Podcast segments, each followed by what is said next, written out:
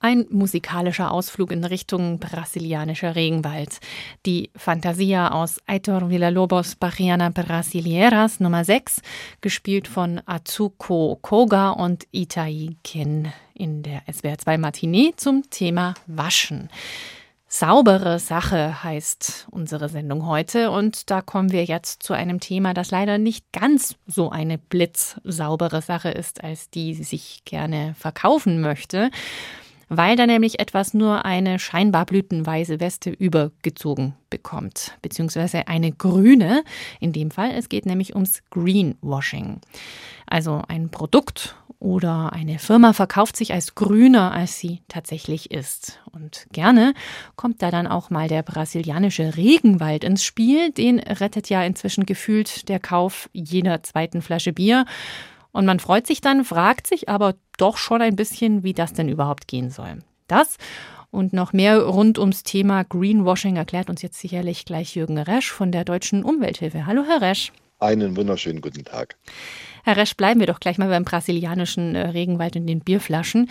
Das liest man ja tatsächlich immer mal wieder, wenn man irgendwo was kauft. Da steht dann zum Beispiel, mit dem Kauf eines Kastenbiers retten Sie einen Quadratmeter Regenwald. Wie geht das denn? Oder geht das vielleicht gar nicht so einfach? Ja, das ist ein sehr kompliziertes System. Da wird in der Regel dann mit Zertifikaten gearbeitet. Dieser Kauf des Quadratmeters ist auch mittlerweile selten geworden. Am liebsten wird ja Klima geschützt und C O zwei eingespart. Und das, was wir vor allen Dingen jetzt erleben, sind Versprechungen, dass zum Beispiel das Shampoo klimaneutral ist. Und wenn man dann genau drauf schaut, heißt es, irgendwie hat man C O zwei eingespart durch ein Waldprojekt in den Tropen. Und genau betrachtet ist es dann aber so, dass da irgendwelche Aktionen vor Ort laufen, die man gar nicht richtig sehen kann und die, wenn wir sie prüfen, und das haben wir jetzt in vielen Fällen gemacht, relativ sicher nicht diese Einsparungen bringen, manchmal sogar eine Verschlechterung verursacht werden. Und was ich als ganz großes Problem ansehe, ist, wir sprechen gar nicht mehr darüber, ob das Bier klimafreundlicher werden kann oder eben das Shampoo noch ein bisschen besser verpackt werden kann, sondern es geht nur noch darum, die Klimaneutralität möglichst billig zu sagen und die Produkte werden teilweise schlechter dadurch. Mhm. Hauptsache es steht klimaneutral drauf, wobei wenn man da ein bisschen drüber nachdenkt, dann kommt man eigentlich schnell drauf, wie soll das überhaupt funktionieren? Also es wird nicht so sein, dass es komplett irgendwie kompensiert wird, indem das Unternehmen tatsächlich irgendwo etwas kauft. Wald muss ja auch erstmal wieder neu wachsen, wenn man Bäume anpflanzt und so ein Unternehmen möchte ja auch was äh, dran verdienen. Also man stellt sich das schon schwierig vor und ist natürlich schlimm, wenn es dann teilweise noch schlechter wird. Also was passiert denn da, dass es durch klimaneutrale Produkte irgendwo noch prekärer wird? Wir haben jetzt Projekte auch im südamerikanischen Raum gesehen, bei denen man versprochen hat, dass ein Nationalpark eben nicht abgeholzt wird und um dann diese Nichtabholzung aber irgendwie doch in Zertifikate umzuwandeln, hat man ein Referenzgebiet bestimmt, in dem abgeholzt wurde.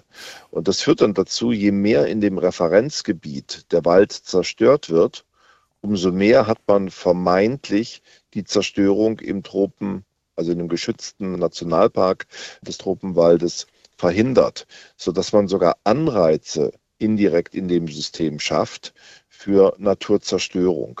Ein anderes Problem, das wir mit Waldprojekten haben, ist, dass eben C O zwei, das freigesetzt wird durch klimaschädliche Produkte, durch Erdöl, durch Benzin, was teilweise als klimaneutral angeboten wird, fünfhundert bis tausend Jahre in der Atmosphäre verbleibt und eine Klimaschädlichkeit entwickelt.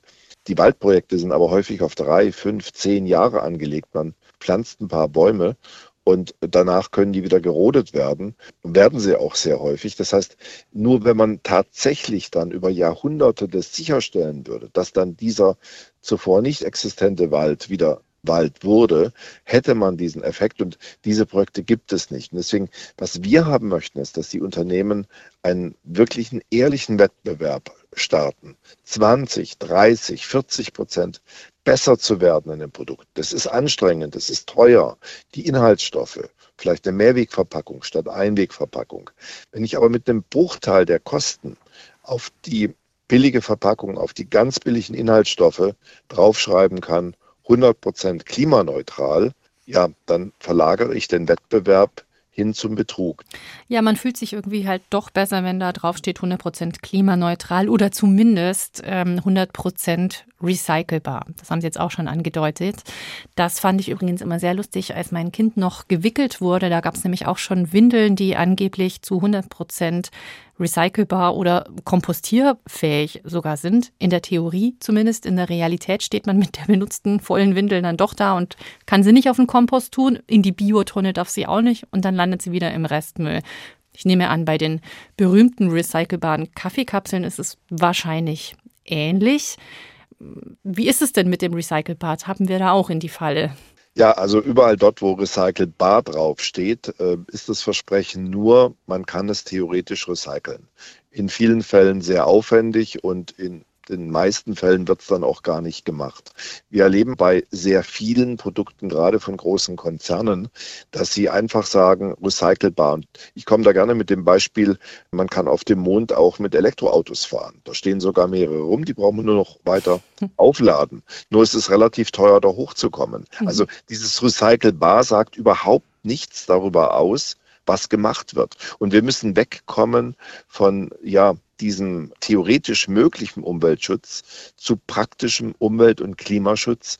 Denn wir haben jetzt gerade dieser Tage gehört, dass das letzte Jahr in jedem Monat schon bei eins Komma fünf Grad Erwärmung lag. Und auch der Januar dieses Jahres ist wieder bei über eins Komma fünf Grad. Die Klimakatastrophe wird im Moment mit einer zunehmenden Geschwindigkeit ein Problem für uns. Und wir müssen jetzt beginnen, Produkte und unser auch Verhalten so zu verändern, dass die Klimaauswirkungen ehrlich zurückgehen und nicht durch irgendeinen Schmuh schön gefärbt werden, ja, grün gewascht werden. Grün gewaschen werden, ja. Ist denn da ein Ende in Sicht? Also gibt es denn Möglichkeiten, dem Greenwashing irgendwie einen Riegel vorzuschieben? Also die E U hat ja meines Wissens ein Gesetz gegen Greenwashing auf den Weg gebracht. Sehen Sie da Potenzial? Ja, wir haben die E U dazu gebracht, jetzt einen Vorschlag zu machen, wie eben solche Greenwashing-Versprechen einfach verboten sind, wenn sie sich wirklich nur auf Greenwashing beziehen. Aber wir versprechen erstmal den Verbrauchern, dass wir als Deutsche Umwelthilfe weiterhin vor Gericht solche Entscheidungen durchsetzen. Letzte Woche hatten wir einen großen Erfolg mit Netto, die verurteilt wurden, klimaneutralen Cappuccino nicht äh, entsprechend anzubieten. Und ich hoffe, dass sich's irgendwann mal rumspricht und die Unternehmen damit aufhören. Was Sie ja auch machen von der Deutschen Umwelthilfe, Sie vergeben einen Preis, und zwar also einen Negativpreis, den Goldenen Geier, an besonders dreiste Greenwashing-Aktionen. Wer hat ihn denn schon bekommen zum Beispiel oder fällt Ihnen ein gutes Beispiel ein? Also wir haben den Preis schon verliehen an besonders große Monster-S U Vs, gerade aktuell mit den Pariser Entscheidungen für erhöhte Parkgebühren. Der Mercedes G L S war Preisträger. Wir haben McDonald's ausgezeichnet für sein unglaubliches Müllaufkommen, über fünfzigtausend Tonnen im Jahr. Und dass sie sogar vor dem Bundesverfassungsgericht jetzt kämpfen, weiterhin unsere Städte vermüllen zu dürfen. Wir haben auch große Mineralwasserabfüller, die in Einwegwasser aus Frankreich über tausend Kilometer transportieren nach Deutschland. Die haben wir mit dem Negativpreis ausgestattet und wollen damit einfach auszeigen, es gibt leider gerade bei den großen Unternehmen ein großes Interesse, besonders negatives Umweltverhalten dreist als umweltfreundlich darzustellen, indem man dann auf irgendwelche Kleinigkeiten hinweist, die man machen könnte, die dann im Vordergrund auch stehen. Und ich freue mich sehr, dass wir jeweils durch diese Preisverleihung eine intensive Diskussion auslösen und im Einzelfall auch mit schon erreicht haben, dass bestimmte Produkte auch sich verändert haben. Ja, wenn es dann doch peinlich wird, die offensichtliche Lüge, das ist dann vielleicht doch nicht so gut fürs Image. Über das sogenannte Greenwashing habe ich mich mit Jürgen Resch von der Deutschen Umwelthilfe unterhalten. Vielen Dank für das Gespräch, Herr Resch. Einen schönen Tag noch. Saubere Sache, so heißt heute unsere S W R zwei Matinee. Es geht ums Waschen. Und wo das Greenwashing schon nicht so ganz sauber war, wühlen wir direkt noch ein bisschen weiter im Dreck, zumindest musikalisch mit Dirty Laundry von Benedikt Schmitz.